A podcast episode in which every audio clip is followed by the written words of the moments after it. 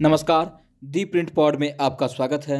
मैं ऋषभराज आपको सुना रहा हूँ कृतिका शर्मा की रिपोर्ट। बजट 2023 बीते बजट में वित्त मंत्री ने की थी डिजिटल यूनिवर्सिटी की घोषणा। जुलाई में शुरू होगी पढ़ाई। कृतिका अपनी रिपोर्ट में लिखती हैं, दी प्रिंट को मिली जानकारी के अनुसार साल 2022 के बजट में घोषित नेशनल डिजिटल यूनिवर्सिटी अगले शैक्षणिक सत्र सत्र में एक वास्तविक आकार लेने वाली है। पिछले साल के अपने बजट भाषण के दौरान वित्त मंत्री निर्मला सीतारमन ने नेशनल डिजिटल यूनिवर्सिटी की स्थापना की घोषणा की थी, जिसे बेहतर रोज़गार क्षमता और केंद्र सरकार की राष्ट्रीय शिक्षा नीति 2020 में परिकल्पित 2030 तक उच्च शिक्षा में 50 प्रतिशत सकल नामांकन अनुपात प्राप्त करने की दिशा में एक महत्वपूर्ण कदम के रूप में देखा जा रहा है। दी प्रिंट के साथ बात करते हुए विश्वविद्यालय अनुदान आयोग के अध्यक्ष एम जगदीश कुमार ने कहा कि नेशनल डिजिटल यूनिवर्सिटी जुलाई 2023 तक अपने पाठ्यक्रमों की पेशकश करना शुरू कर देगा।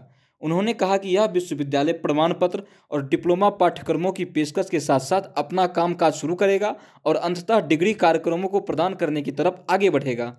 वित्त मंत्री निर्मला सीतारमन ने पिछले साल अपने बजट भाषण में कहा था कि पूरे देश भर में छात्रों को विश्व स्तरीय गुणवत्ता वाली सार्वभौमिक शिक्षा तक पहुँच प्रदान करने के लिए एक डिजिटल यूनिवर्सिटी की स्थापना की जाएगी। उन्होंने कहा था कि यह पाठ्यक्रम विभिन्न भारतीय भाषाओं में उपलब्ध होगा। सीतारमन ने कहा था कि यह विश्वविद्यालय एक हब स्पोक मॉडल वाले नेटवर्क के रूप में बनाया जाएगा, जिसके तहत हब अत्याधुनिक आईसीटी विशेषज्ञता का निर्माण करेगा और देश के सर्वश्रेष्ठ सार्वजनिक विश्वविद्यालय और संस्थान इस नेटवर्क के स्पोक्स के रूप में सहयोग करेंगे। जैसा कि शिक्षा मंत्रालय के सूत्रों ने बताया, उसके बाद से केंद्र सरकार और देश भर के शैक्षणिक संस्थानों के बीच कई दौर के बीच की चर्चा हो चुकी है, जिसमें भारतीय प्रौद्योगिकी संस्थान जैसे नामचीन संस्थान भी शामिल हैं। यूजीसी के एक सूत्र ने दीप्रिंट को बताया कि केंद्र सरकार आखिरकार इस बारे में एक योजना लेकर आई है कि यह विश्वविद्यालय कैसे काम करेगा।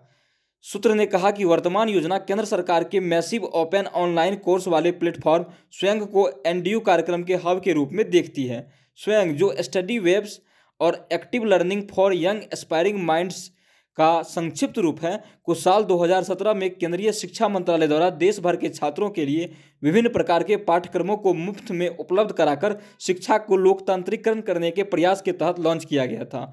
एनडीओ की वर्तमान योजना के तहत स्वयं इस पाठ्यक्रमों की मेजबानी करेगा और विभिन्न विश्वविद्यालय और कॉलेज इसके स्पोक्स से जुड़ा होगा।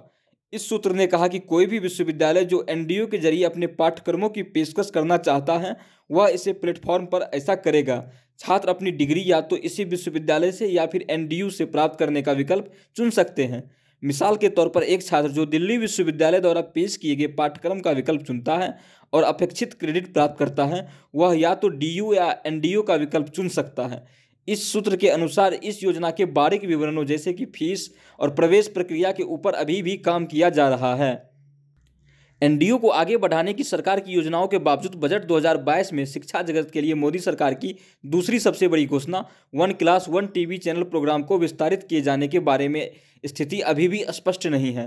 केंद्र सरकार के डिजिटल शिक्षा कार्यक्रम पीएम ई विद्या के तहत साल 2021 में पहली बार घोषित यह कार्यक्रम one class, one TV channel, television कार्यक्रमों का उपयोग करके शिक्षा प्रदान करने की परिकल्पना करता है। साल 2022 के बजट भाषण में सीतारमन ने घोषणा की थी कि सरकार इस योजना के तहत शामिल डीटीएच चैनलों की संख्या बढ़ाकर 12 से 200 कर रही है। वित्त मंत्री निर्मला सीतारमन ने अपने बजट भाषण में कहा था हम पूरक शिक्षण प्रदान करने और शिक्षा के तंत्र को लचीला बनाने की आवश्यकता को स्वीकार करते हैं। इस उद्देश्य के लिए पीएम ई विद्या के तहत आने वाले one class, one TV channel कार्यक्रम को 12 से 200 टीवी चैनलों तक विस्तारित किया जाएगा। यह सभी राज्यों को कक्षा एक से 12 तक क्षेत्रीय भाषाओं में पूरक शिक्षा प्रदान करने में सक्षम बनाएगा। हालाँकि शिक्षा मंत्रालय की वेबसाइट से पता चलता है कि इसे अभी तक लागू नहीं किया गया है। दी प्रिंट पॉड में अभी के लिए बस इतना ही। देश और दुनिया की तमाम छोटी बड़ी खबरों के लिए जुड़े रहिए दी प्रिंट हिंदी के साथ। नमस्कार।